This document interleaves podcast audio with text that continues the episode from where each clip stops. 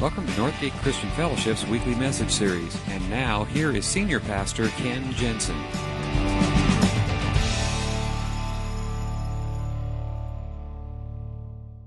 According to a uh, recent article in scientificamerican.com, the self help industry, the, the, uh, the self actualization movement, has actually become an 8.5 billion with a B eight and a half billion dollar a year industry. That's a lot of money. you go to Barnes and Noble or one of these bookstores and you go to the self-help section, it's like the biggest section in the whole store. There are numerous books being written about how to, how to make your life better. Uh, it seems like every other year or so, another fad diet comes out or a new diet pill, you know, weight loss pill comes around. Um, there are self actualization seminars all over the country being offered all the time. We are in this whole thing about improvement. We want to change. And that is, by the way, that is unique to the human species. And no other species on, on all creation cares about improving themselves. You don't see dogs signing up for better living through stick, stick fetching seminars. You know, you just don't see that. Of course, cats, they don't think they need improving. You know, they're God, they're perfect already. But humans, we are always in this process of change. We're always in this process of, of improving our lives. We long for it. It is part of how God created us because we're created in His image. And so we always want to be a part of this growing process, becoming more and more like Him. And if it's not improving ourselves, then it's improving our surroundings. You know, what? one of my, I have, it's kind of a guilty pleasure. I love watching these um, house restoration TV programs. You know, like way, way back, it was Bob Vila with, um, uh, what was the name of it? This Old House. I used to watch that program all the time. And my wife would say, This is the most boring program on TV. But I loved it. I love it. Now there's like five or six different programs on there. Flip this house, flip that house, flip all these houses. I don't know. You know that, that, that is my life. You see, that's what I did as a kid. When, when I was growing up as a kid, that's what my parents did. My dad was a building contractor. He would buy all these rundown, beat up, condemned homes. And we as kids, our whole family, that was a family project. Every Saturday, we would work on these beat up homes. You know, and then they would keep track of our hours. And when the house sold, we got our cut of the, pro- well, we didn't get a cut of the profit. We got like a dollar an hour, you know, cheap labor, childhood labor. Um, but that was my life. You know, I just loved seeing before and afters. I just love that whole process of transformation. And as a church, we're committed to that. In fact, the life of a Christ follower is, is a life of transformation. It is all about growth and development and transformation. Paul described it this way to the Galatian church. In chapter 4, he said, My dear children, I am again in the pains of childbirth until Christ is formed in you. That's what God's doing. He's building His character into our life. And as a church, we are committed to that.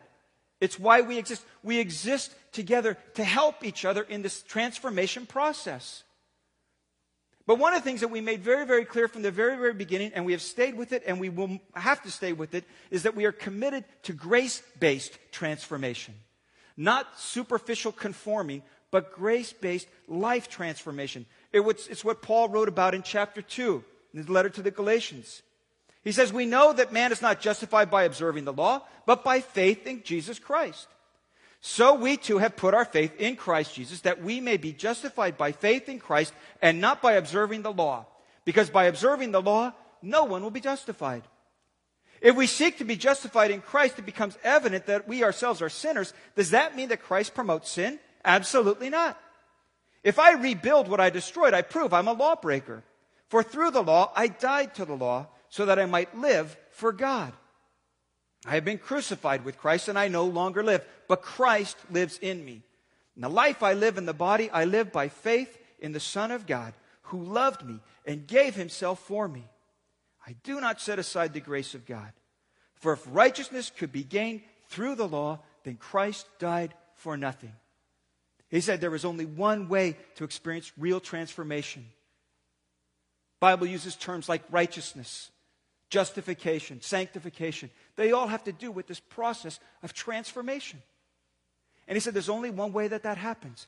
And we as a church must be crystal clear about this and unbending in our understanding and in our practice of this idea of grace based transformation. He says this is what it looks like. There are certain essentials that you need to know and that you must adhere to. The first is understand transformation always comes from the inside out. Always. Be really, really, really clear about this. You cannot change yourself. Paul put it this way We know a man is not justified by observing the law, but by faith in Jesus Christ. But by observing the law, no one will be justified. No one. That means you and me. And yet it seems like every generation of Christ followers has to kind of discover this for themselves. Because we all kind of get sucked into those traps that we talked about last week. We each think, well, we're different. We can do it. You know, just willpower. We can make the changes. But the truth is, he says, no one can. Now, to understand this, you really got to have a little bit of a, a, a background here, a little historical background. So, those of you who are bored with history, bear with me, hang in there, because where this is all coming from is you need to understand Paul's background. He was a Pharisee, he lived his whole life trying to keep the law. In fact, most of the early church, most of the church in the first century, the initial followers of Jesus Christ, were all Jewish. They were all steeped in the law. That was how you determined what made you separate from the rest of the world. And we find, in fact, a lot of history and research has been done in all of this. And James Dunn, particularly, has pointed out and, and looked through a lot of the rabbinical writings from that first century, in, in first century Judaism, that most of the rabbinical writings and teachings centered around three things Sabbath keeping, circumcision, and dietary laws. Now, what's really interesting about that is everybody knew. Everybody knew. That's not what righteousness is all about. Everybody knew that. Remember when Jesus was asked, What is the greatest commandment? He said, Love the Lord your God with all your heart, with all your soul, with all your mind, and love your neighbor as yourself. All the law and the prophets hang on these two commandments. And what he was saying was nothing new. Everybody knew that. From the youngest age, a child would learn the very first thing they were taught to memorize was the Mishnah. Hear, O Israel, your God is one. You shall love the Lord your God with all your heart, with all your soul, with all your mind, with all your strength. Everybody knew that. From the youngest child to the most learned rabbi. So why did they spend all of their time writing about things like Sabbath keeping, circumcision, and dietary law? because their sense is, how do we measure if we're keeping it? How do we know if we're living up to it? And the ways that those things were determined why, how well did you keep the Sabbath? Have you been circumcised? Do you eat what's kosher and not eat what is not kosher? And do you eat with people who are kosher or not kosher? It was all about how do we measure this thing? Now, to kind of give that idea this morning, to kind of do that, I brought some um, props to kind of explain that a little bit. Everybody know what this is? It's a tape measure. Yeah, pull up, it's a 30 footer. I could take this all the way to the back of the room. Well, not quite. Okay, it's for measuring. It's for measuring distances. Okay, I've got another measuring thing here. One's a little bit hard to see. Tell what this is? It's a thermometer. Yeah. You use this to measure your body temperature to tell if you've got a fever or not. It serves a purpose. It's a, it's a measuring device. Um, here's one. This is a scale. That dreaded scale that sits in your bathroom, but you never really want to look at. It's a measuring device. It tells you how well you're doing on that diet. How well you're keeping up, and, and, and are you losing the weight that you want to lose? It's a measuring device. Here's another one it's a clock. A clock is what I use to measure how long the sermon is going to be. All right? Everybody's got one of these. We're looking at it right now. Now, if I need to go and cut a board two and a half feet long, which of these measuring devices am I going to use? The clock? Don't think that would work. I would use a tape measure. If I want to know what's happening inside my body and, and if I've got a fever or not, I would use a thermometer. If I want to know how well I'm doing on my diet, I use the scale. There are all different measuring devices. The problem is they are specific for measuring certain things. The problem in the first century was how do we measure change? How do we measure spiritual growth? See, all of these early believers were Jewish, but now what started to happen is Gentiles started coming into the flock. Gentiles started believing in Jesus Christ. Gentiles started following along. What are we going to do about these Gentiles? Because we know as good Jews how we measure it. What are we going to do about Gentiles? Are we going to make them keep to the kosher dietary laws? Are they going to be required to be circumcised? And we know what Jesus went through with the Pharisees when it came to Sabbath keeping. So there was a really, really big question now. Now that we have discovered this life in Christ, how do we live it? How do we know if we're progressing? How do we know if we're growing? How do we know if we're really changing? And in fact, it was such a big issue that they called the council. They called the council in Jerusalem and all of the leaders of the church, the learned and knowledgeable people, followers of Jesus, the apostles, missionaries. They all got together and they said, What are we going to do about this? And they debated it for a long time. And the final decision that they made was this we should not make it difficult for those who are turning to Christ. In other words, the decision was all of that rule keeping is not good. It's not the way that you measure spiritual growth. When we start measuring by externals and rule keeping and behavior, we are distorting spirituality. And it becomes this mounting pressure to conform to other people's expectation. And conforming is not the same as transforming. And if we give in to, to conforming and then that being the whole thing, then we miss out on real life transformation. And this is, we are all susceptible to this because what happened now was Paul comes from the Council of Jerusalem. He goes back to Antioch. He brings this good word to these new Gentile believers. And not much longer after that, Peter comes. Peter, one of the apostles, Peter, who was there at that Jerusalem council. And Peter, in fact, Peter was one of the ones that stood up and said, you know what? We're not going to get into this whole dietary law and all that kind of stuff. In fact, I had a vision from God myself that this whole kosher and non kosher kind of stuff, that, that's the law. What God has made clean, no one should call unclean. Peter was a firm believer in all of that. And yet, when he comes to Antioch and he starts experiencing this freedom and starts fellowshipping with Gentile believers and, and fellowshipping around table and eating things that were okay to eat, but not okay if you were a Jew. Everything was going fine until some from Jerusalem showed up who were more of the legalistic type. And it says what Peter did was when, when those people showed up, he started to step back, started to distance himself from the Gentile believers. He started not eating at table with them, not eating the foods they would eat. And he started backing up and backing up and backtracking into that whole legalistic setup. And, Peter, and Paul said finally, when, he was, when Peter came to Antioch, I opposed him to his face because he was clearly in the wrong. He was afraid of those who belonged to the circumcision group. And that was the problem. He gave in to that old way of doing stuff. And he said, I had to stand up in front of everybody and oppose him on this. Because not only was he doing it, but because other people saw him do it, Barnabas started doing the same thing. And others in the church started doing the same thing. And what happened is the church starts to separate into the haves and the haves nots, the goods and the not so goods.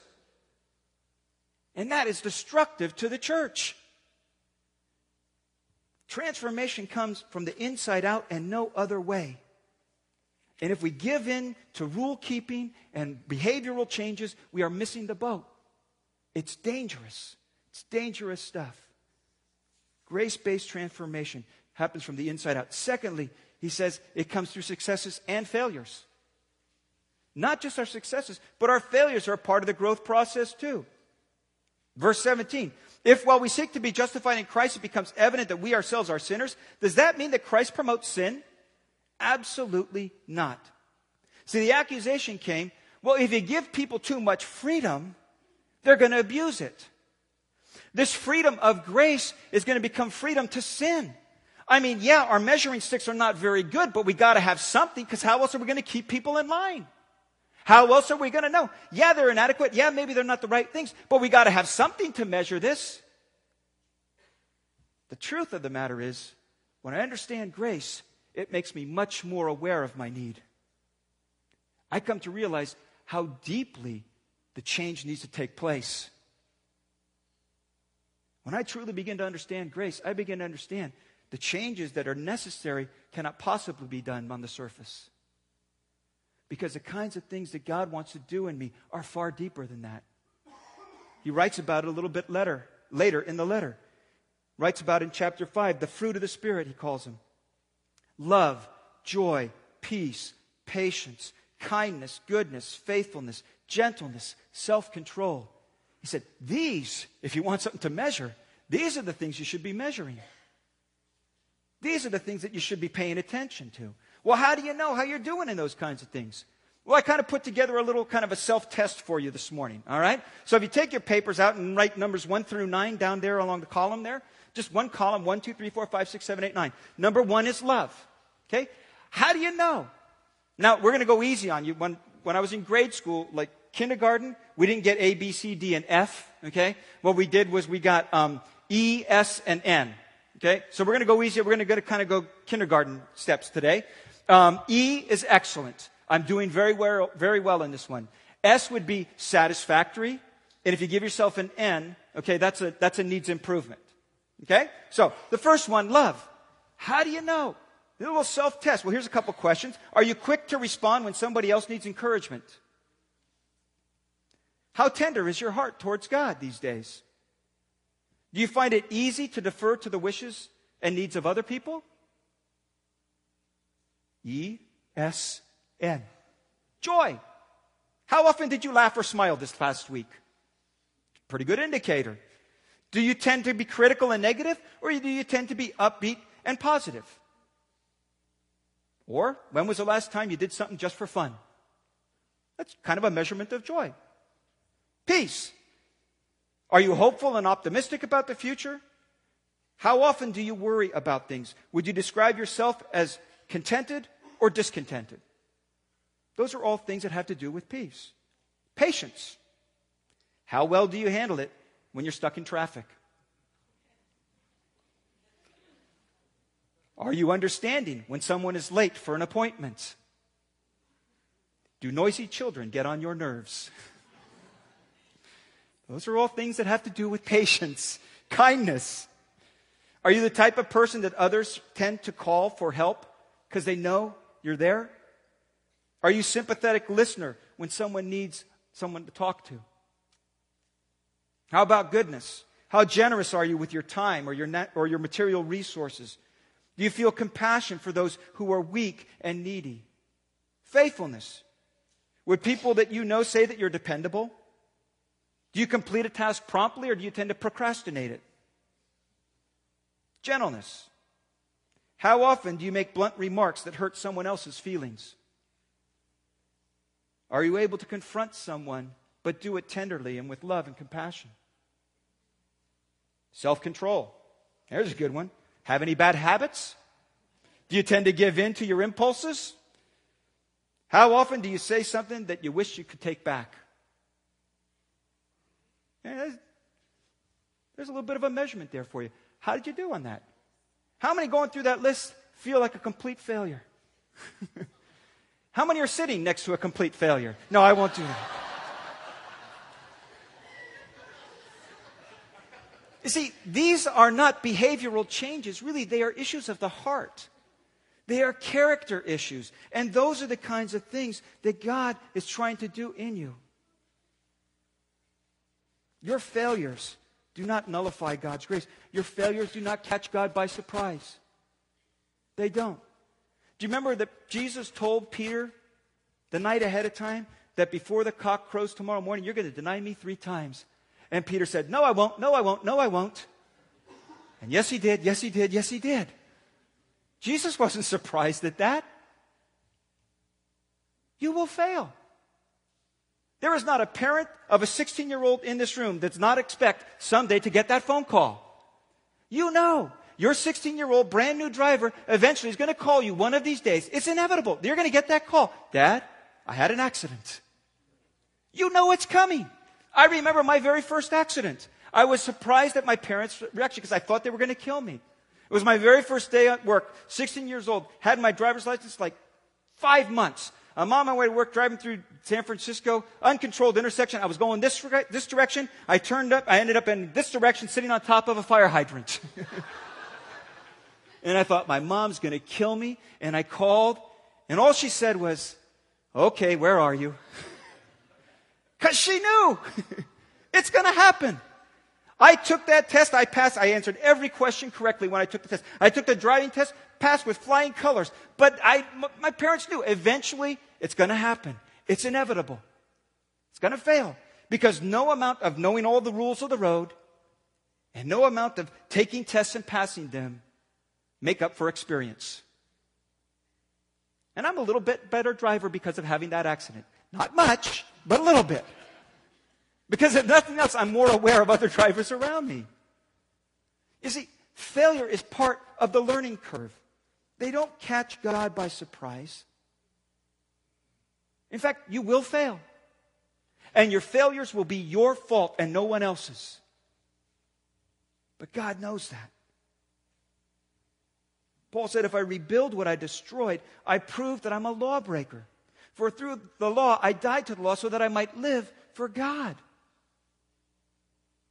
He said, If in all of this it becomes apparent that I'm a lawbreaker, what's new? I've been that way all of my life. Does that mean that Christ is promoting sin that it's okay? Just go, no.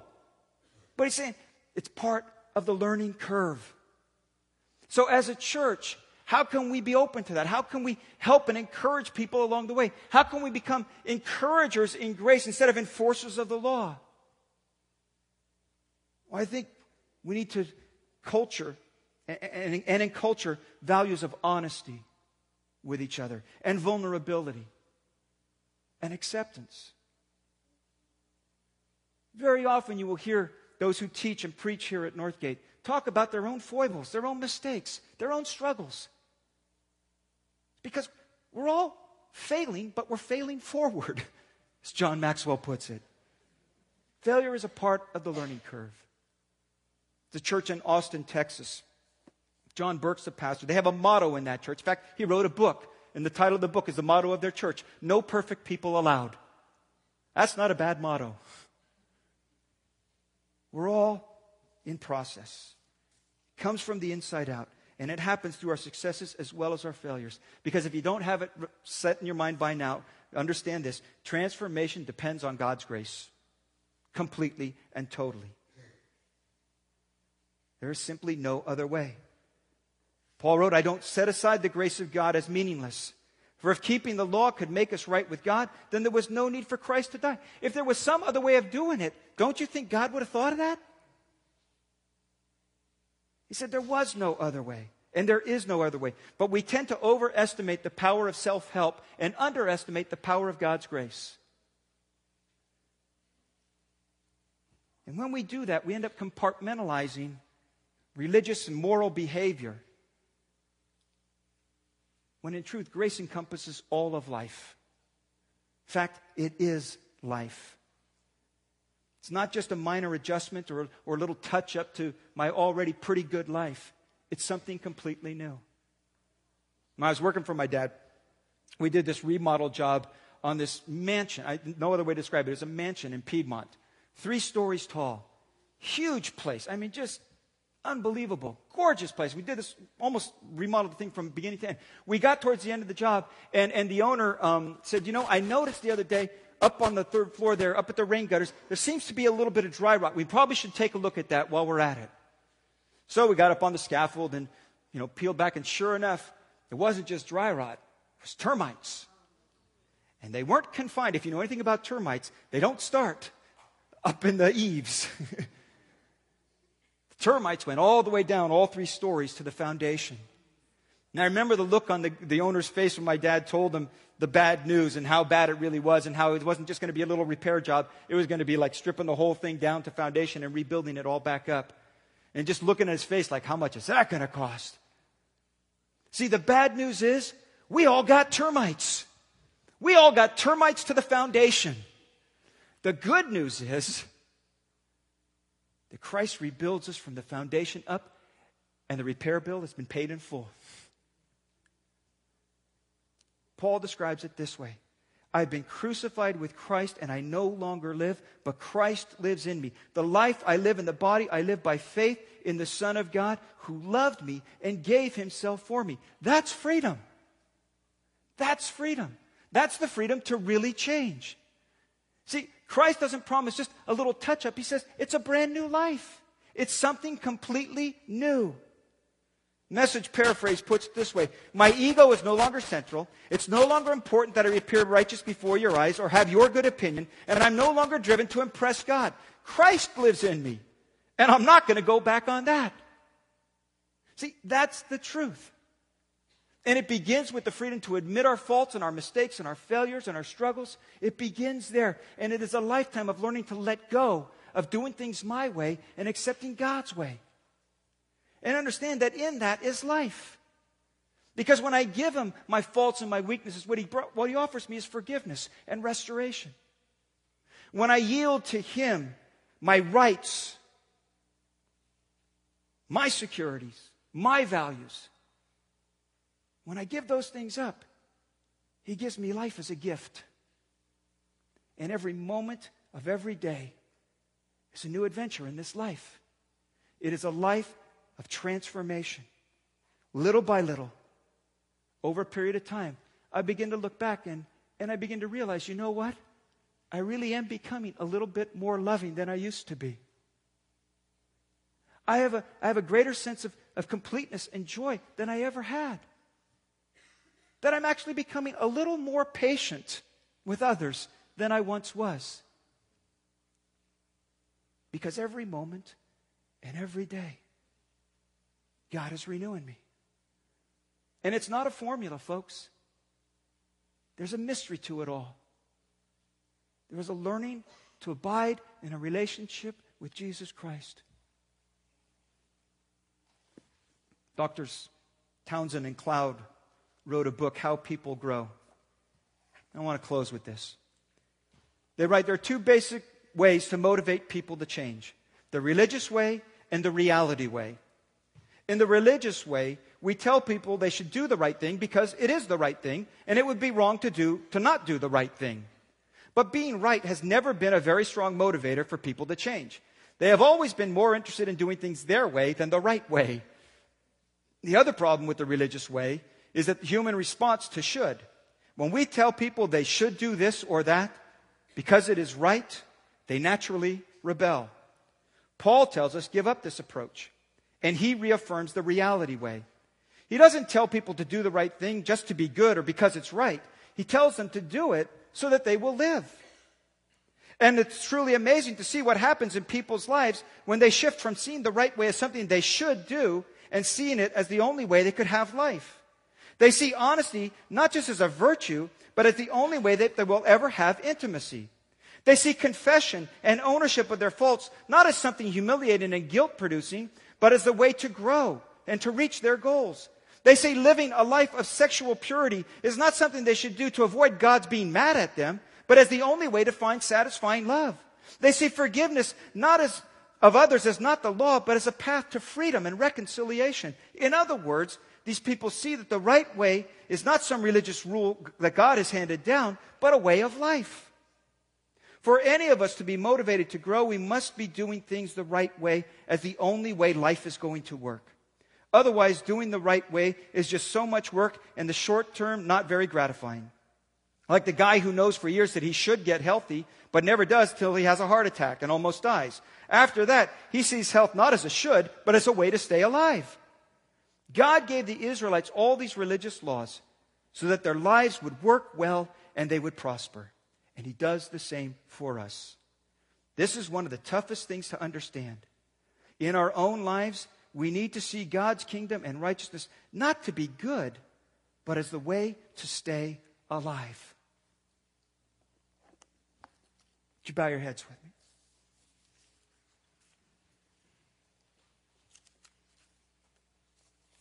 I have found in my own life. One of the best ways to tell if I'm trying to do it all by my own effort and my own strength is this overwhelming feeling of frustration, weakness, and I just plain tired. If you're tired this morning, it may be because you're trying to make all these changes by your own strength. And the question is are you tired enough to quit? Maybe you know better, but you just keep falling for it. just keep slipping back into that old performance mode. Maybe it's because you're frustrated at the pace of change that may or, not, may or may not be happening in your life. Don't give in. Don't give in to conforming. Don't give in to performance and pleasing other people. Resist it. As a church, let us never give in to that. Never. Instead, let's commit ourselves to cultivating an atmosphere of acceptance and honesty and vulnerability with each other and patience with each other. Not only for individual good, but, but for the health of this church family. Together, let's agree to let God do his transformation work. And let's be encouragers for each other along the way instead of enforcers and demanders of behavior. And let's just simply trust God's grace and his life giving power. If you've never taken that first step of faith, the good news this morning is it's never too late to start. And all it is is a simple admission Lord, I've been doing this on my own, and it just ain't working. And I've made enough mistakes along the way to know that's the case. And what I need is your forgiveness. And what I need is your life. It's changed me from the inside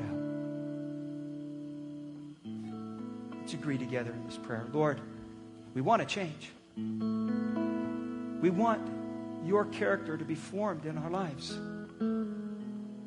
We want people to look at us as, and, and how we live our lives out genuinely in front of them and, and somehow see a glimpse of you in all of it. So that they would discover the life that you have for them, and so that we would fully live the life you have for us. The life that you designed from the creation of the world. So today we admit our faults and our mistakes and our failures once again. And once again we ask your forgiveness. Once again we ask for the power of your Spirit to wash us clean to take us down to the foundation and rebuild us. Not by our own effort, but by the power of your Spirit at work in us. And then just teach us each day what that means and how to respond a little bit better to the promptings of your Spirit and our understandings of your word. We pray these things in Jesus' name. Amen. Amen. Let's stand together.